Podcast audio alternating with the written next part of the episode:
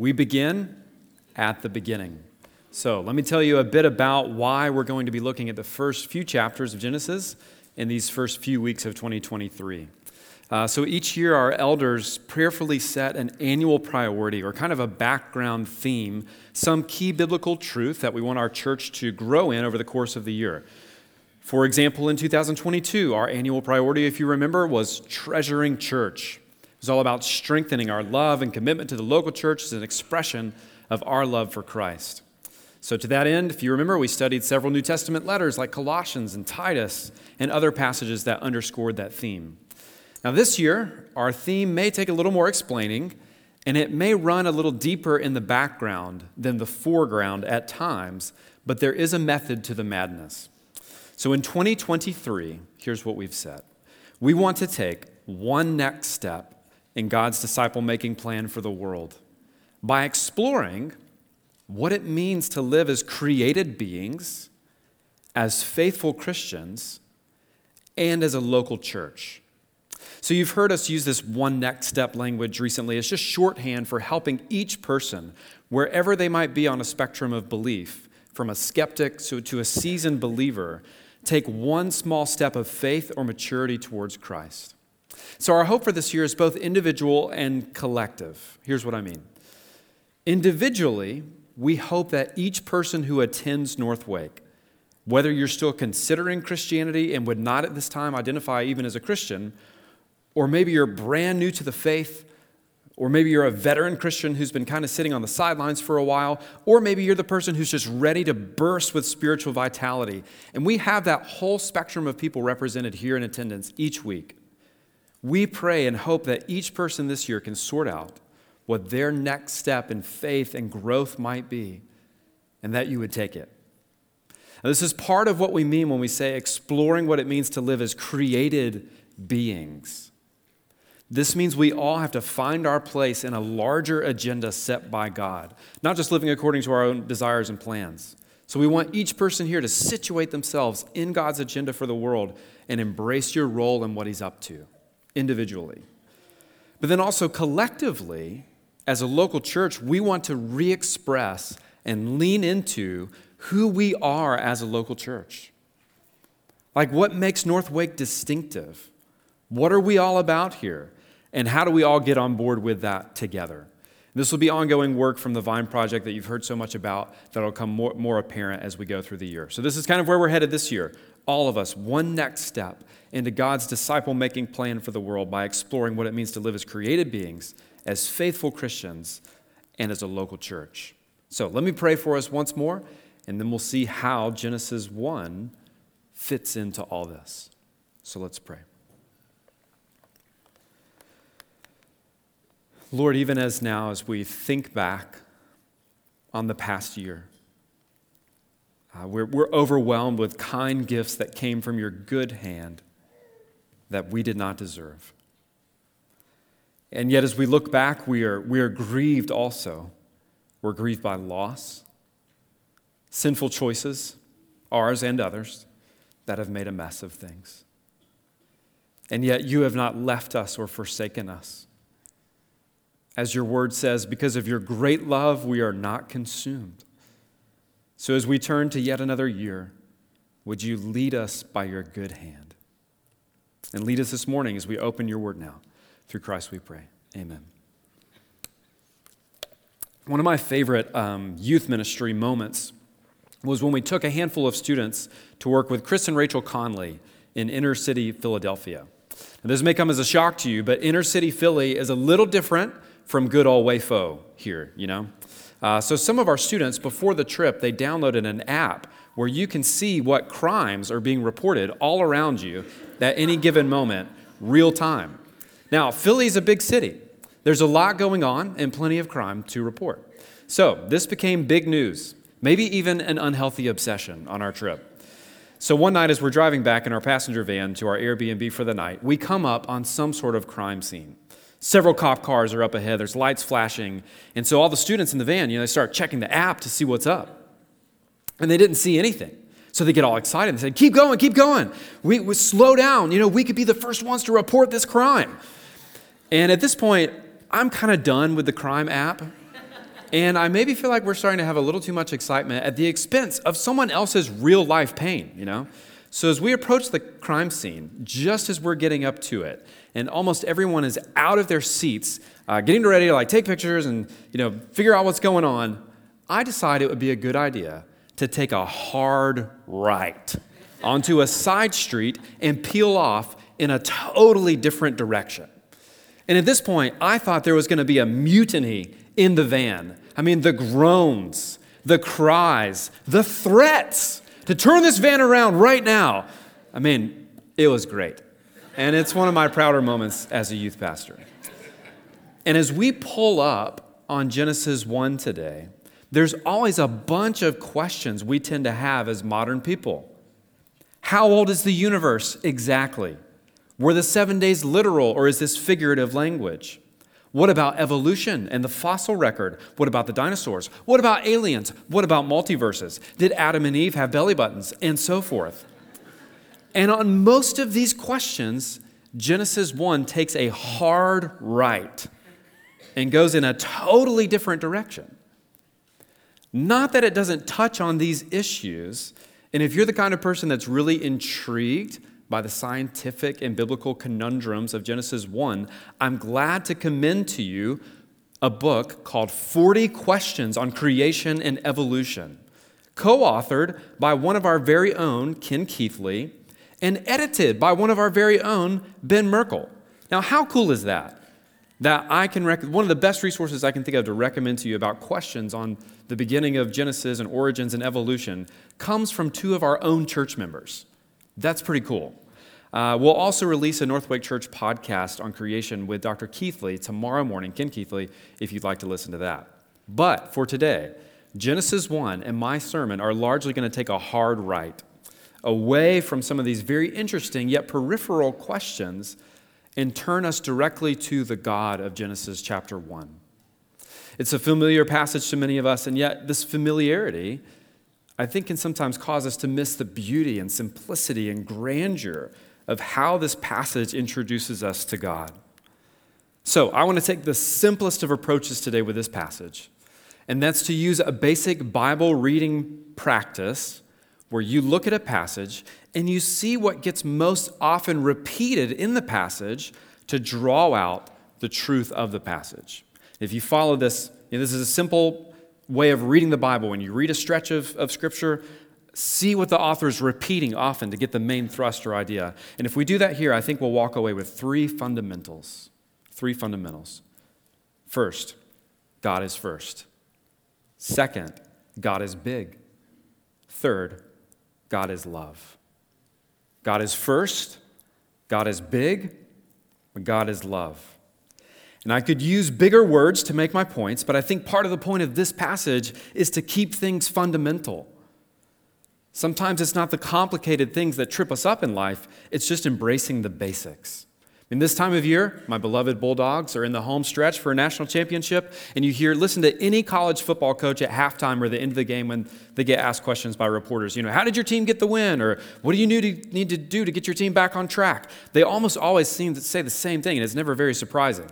They're like, we just got to do the fundamentals better. Get back to tackling, catching, throwing the ball, keeping it simple. So that's our approach today. God is first. Notice the first sentence of the Bible. In the beginning, God. And don't skip past this too quickly. In the story of the world as given to us by the Bible, God takes center stage right away. He's the subject of the first sentence. And again, if you look for what's repeated throughout the chapter that you heard Watson read just a few minutes ago, there was 25 verses.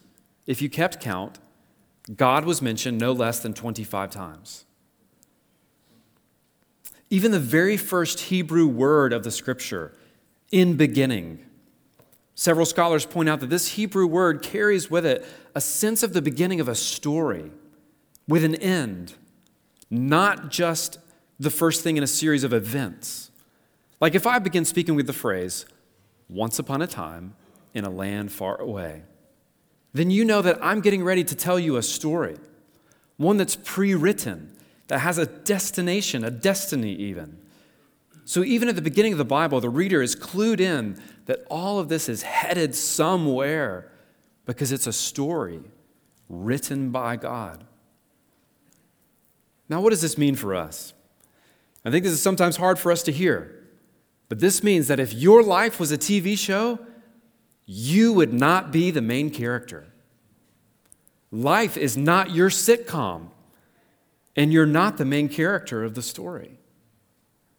But this is hard for us. We inhabit an age of self-optimization. You know what I mean, right? Like, be your best self right now. Self-improvement, self-consciousness. Especially this time of year, you get hit with advertisements of all kinds for better exercise programs, gym memberships, hair products, not me, but others. And, you know, get that next degree that you've been thinking about. I mean, has anybody made New Year's resolutions? I'm just always curious. This is just me as a, curious human being. Make resolutions? Anybody make resolutions still? Is that a thing of the past? Sort of a few people. Anybody broken them already? Just out of curiosity? No, doing pretty good. All right, you're 8 days in. Keep it up. So here's the most common New Year's resolutions, if you can see these. Number one, to exercise more. Shocker, number one. Number two, to eat healthier. Number three, to lose weight. Number four, to save more money. Five, spend more time with family and friends. Six, spend less time on social media. Seven, reduce stress on the job. Eight, reduce spending on living expenses. I said top 10, there were only 8. But by and large, I mean, the first 3 are always the big ones. Exercise more, eat healthier, lose weight. And these are not bad, of course. Taking better care of the body and life that God has given you is very important. But it is interesting that the top 3, by a long shot, are always pretty individual, self-focused. This is kind of our go-to as modern Americans. We're deeply independent and individualistic, me-first kind of people. We have a meocentric default orbit that all other things and plans and people and happenings must revolve around me. But, that's an awfully small orbit. And I think it's a lot of pressure to be the center of the universe. It's exhausting. And so Genesis wants to begin our year by pulling us up out of our meocentric orbit into a theocentric orbit, into a God-centered way of thinking and living that keeps the main character center stage. And it's not you, and it's not me. And I actually think that's a pretty kind thing of God, to pull us back from center stage. He's not trying to insult you or denigrate you. It's just that you weren't made to carry the weight of running the show around here. It's freeing to realize that, yes, I have a special part to play in what God's up to in the world. It's not the main part. And it doesn't all hinge on me. This is a video I have of a magnetic or a magic globe, either one that you want to believe is fine, spinning in my office. It sits on my shelf, and it just spins around and around. People love to come in and touch it and knock it out of its thing, and it's really hard to put back, but it's okay. It's just a reminder for me that when I leave my office, the world spins on. This world and this church are not dependent on me. I am not the center of orbit, and it will continue to spin long after I'm gone. Do you have anything like this? Any ways to remind yourself of who the universe really revolves around? Do you have any way to relieve the pressure of thinking that it must all revolve around you? You need one. Maybe not a magnetic globe, but a phone reminder, a prayer, a place to walk and look up at the sky and remember, who is first? God is first. Next, God is big. Watch this.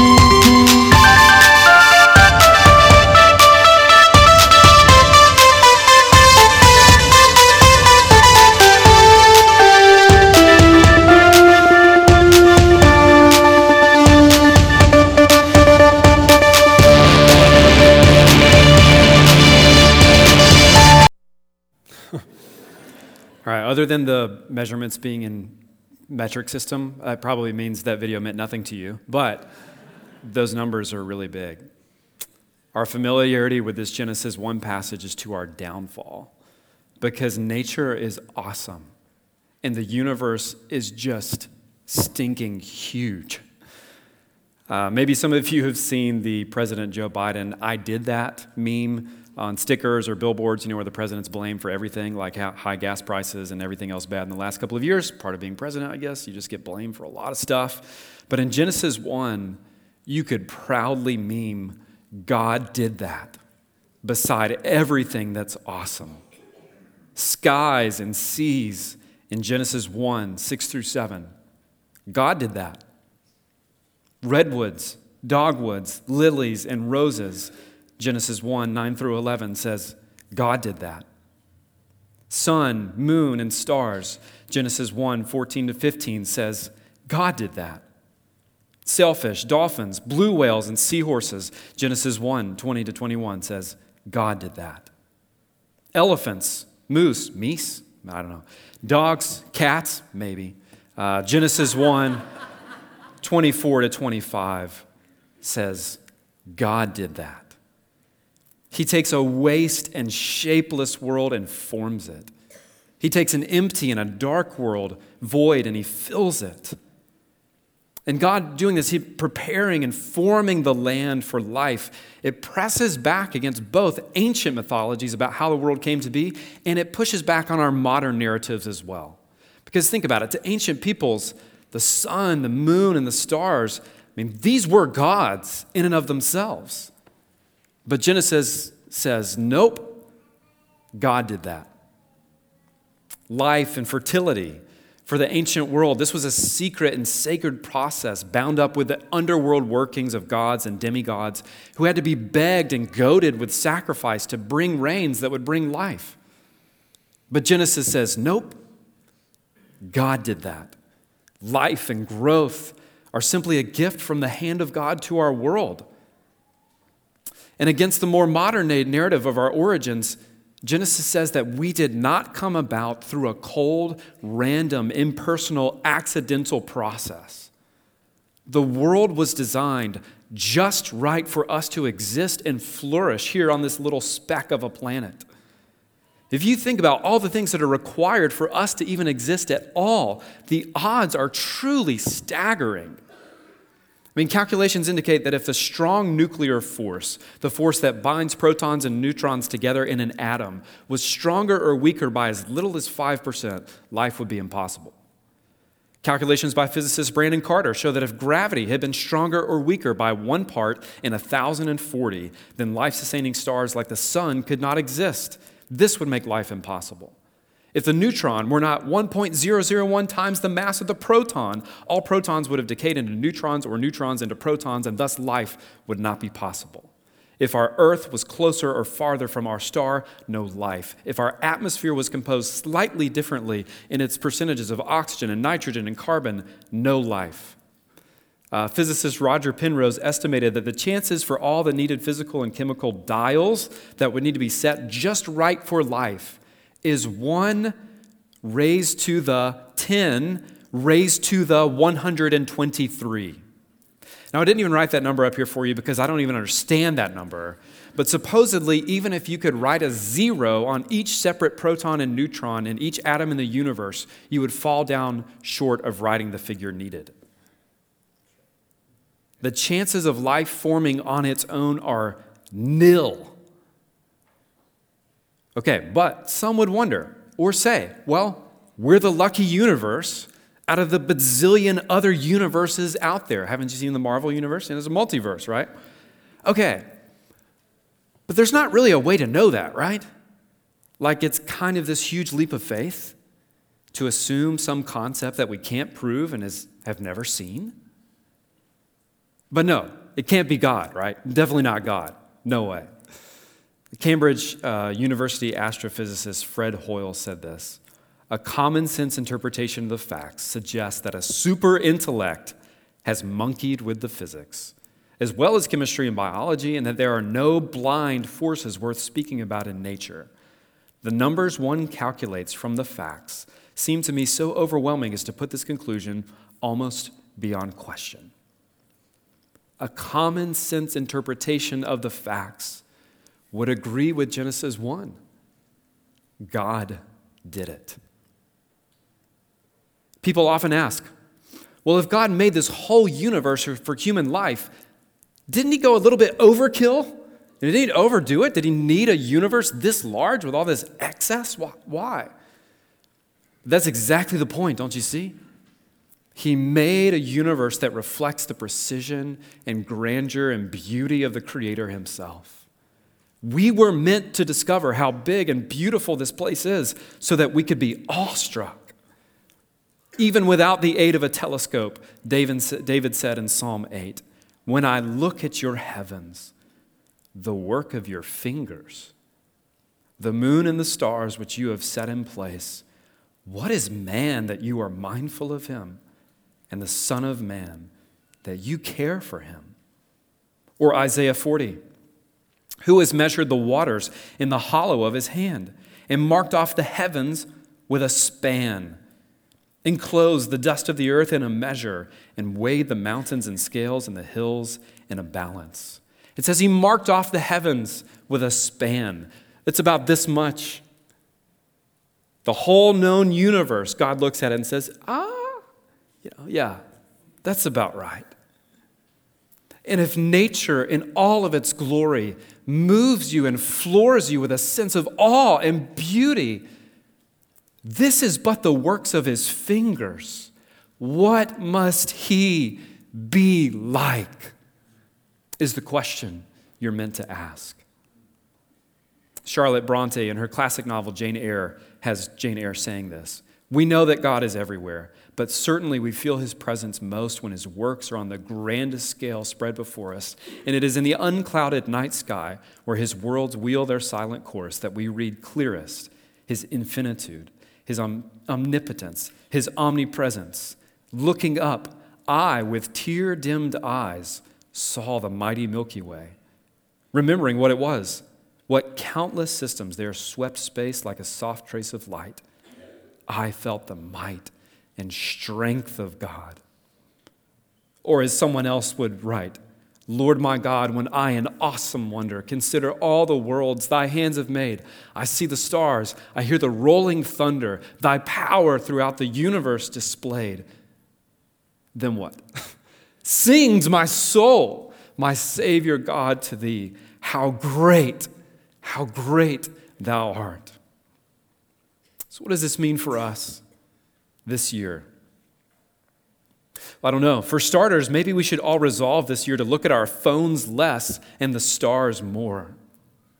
By our frantic pace of living and incessant habits of viewing, we keep the powerful witness of nature at arm's length. But Christians are called to be people who look. Christians are called to be people who stargaze. The Bible calls us to look to the mountains, to the stars, to reorient our perspective in life. Because we are all so prone to worry that God is able to handle just about every other situation out there other than mine. But the Bible uses the magnitude of creation to remind you that God is not overlooking you, and he is not impotent to work. Later in Isaiah 40, which I just read from, this is the very issue for Israel. And God says, "Why do you say, O Jacob, and speak, O Israel, my way is hidden from the Lord. My right is disregarded by my God. Have you not known? Have you not heard? The Lord is the everlasting God, the creator of the ends of the earth. He does not grow faint or grow weary. His understanding is unsearchable." God is first, and God is big. But God is also love. God is love. What makes me say this? Where is love in this passage, Genesis 1? You didn't see the word love mentioned anywhere. You read through it. I don't see love anywhere. But there's four things. Again, largely these are the things that are repeated over and over in the passage that take me here. First is the poetic or song-like qualities of the story. Scholars and commentators debate whether Genesis 1 should be read as poetry or as prose, narrative. And while I essentially think that it's prose, there's an undeniable poetic quality in the structure and the repetition, evening and morning and such. You know, it's no wonder that C.S. Lewis had Aslan, the lion, godlike character, singing Narnia into existence in his books. Ours is a world born in song. We just sang earlier, this is my Father's world, and to my listening ears, all nature sings, and round me rings the music of the spheres. So that's the first thing, the poetic or song-like quality of the chapter. But then secondly, you also see at the beginning of the passage something really interesting, or a verse that's, it's mysterious. You see the Spirit hovering over the face of the waters. Verse 2, the earth was without form and void, and darkness was over the face of the deep, and the Spirit of God was hovering over the face of the waters. Again, commentators point out that this hovering is an image of like a mother bird flapping over her nest, stirring up her little birds for flight. You see this in Deuteronomy chapter 32, verse 11. So here, right at the beginning of creation, you have the Spirit of God stirring, caring for, stirring up new life in creation, like a mother bird almost. And then third, you have this statement over and over, and God saw that it was good. And when you breeze through the passage, it can almost sound like God is going through creation with his clipboard, and he's doing a quality control check. You know this? Yep, passes inspection, passes inspection, passes inspection. No. This becomes much more clear when we get to the seventh day. This is God delighting in and enjoying what he has made. When you finish a meal at the Angst Barn, you sit back and you say, man, that was good.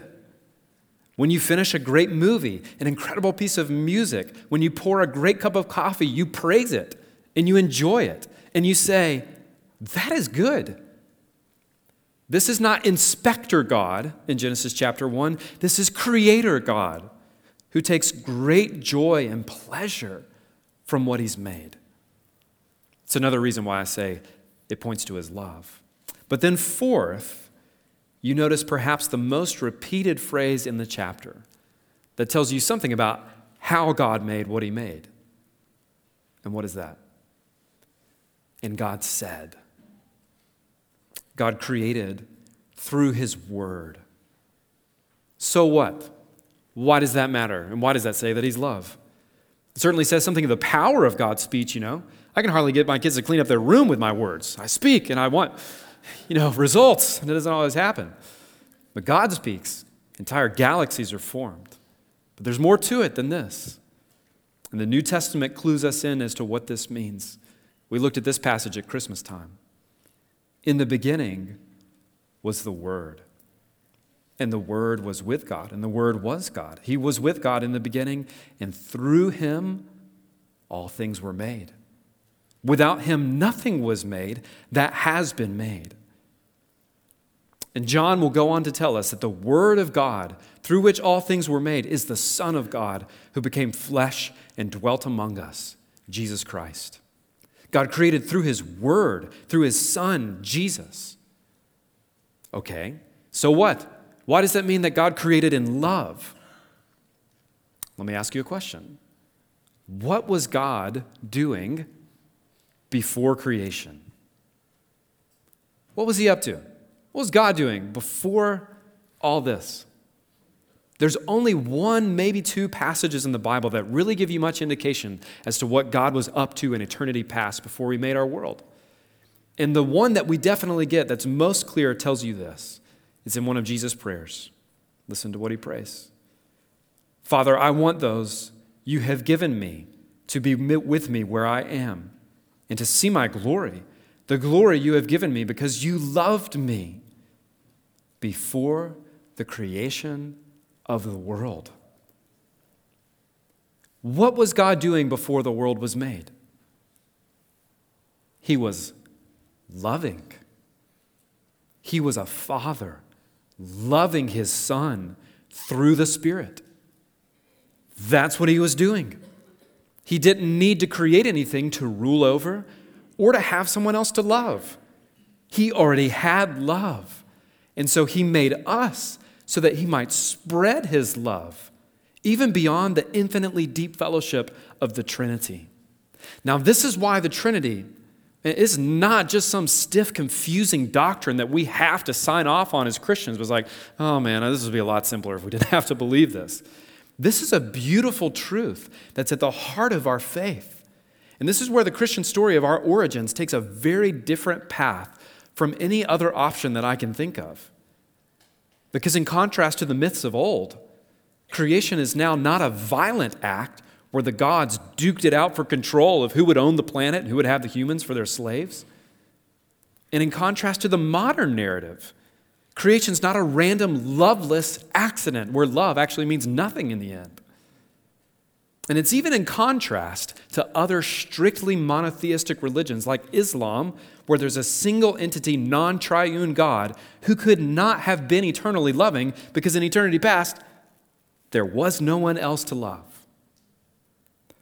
Now, I can't knock down, absolutely prove that the Christian account of our origins is true, but you should absolutely wish that it is, because it's the only one that says the fundamental thing behind this world, the thing that got it all going in the first place, is not power or chance or greed, but love.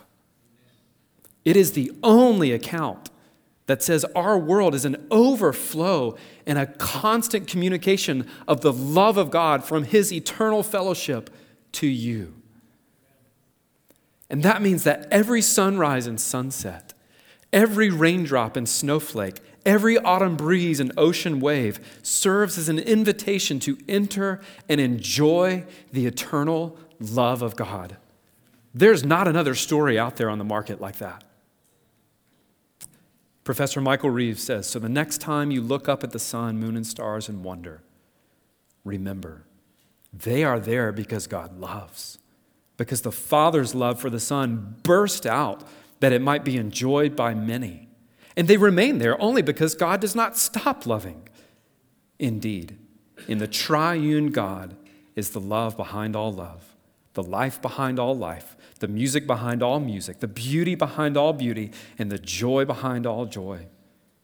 In other words, the triune God is a God we can heartily enjoy and enjoy in and through his creation. So where does this leave us today at the beginning of a new year? Where does God fit into your thinking and planning this year, in your goals and resolutions? Remember, you're on his planet, not the other way around. Is he the center of your story? Because he is the center of the story. And there's nothing this year and in this life over which you can truly say, that is mine. You know, my family, my day off, my vacation, my money, my business. Every breath, every heartbeat is a gift from his loving hand to you. And he didn't just create you so that you could kick back and say, sweet place you got here, God, but to invite you into true and lasting relationship with himself. And to do that, the same word who made all things became flesh and dwelt among us, so that through not just the works of his fingers, but by the work of the cross, he would suffer for your sin so that you could once again, through him, join the song of creation and know the fellowship of love for which you were made. This is our God. Let's pray. So, Lord, we thank you for this word, how it begins and how it rightly reorients our perspective. Lord, you know we are all prone to drift into a way of thinking that I am at the center, that we are at the center of all that happens, and that this world and everything in it revolves around me. Thank you for the grace of this passage that tells us that that's not true, and yet tells us that we matter deeply because we were created out of the overflow of your love. Not because you need us, not because you want us to be our slaves, but because you want us to be your sons and your daughters. So help us, Lord, help us this year to put ourselves where we belong and to put you in your rightful place as God. We ask for your help in all these things, for you know that we need it. In Christ's name we pray. Amen.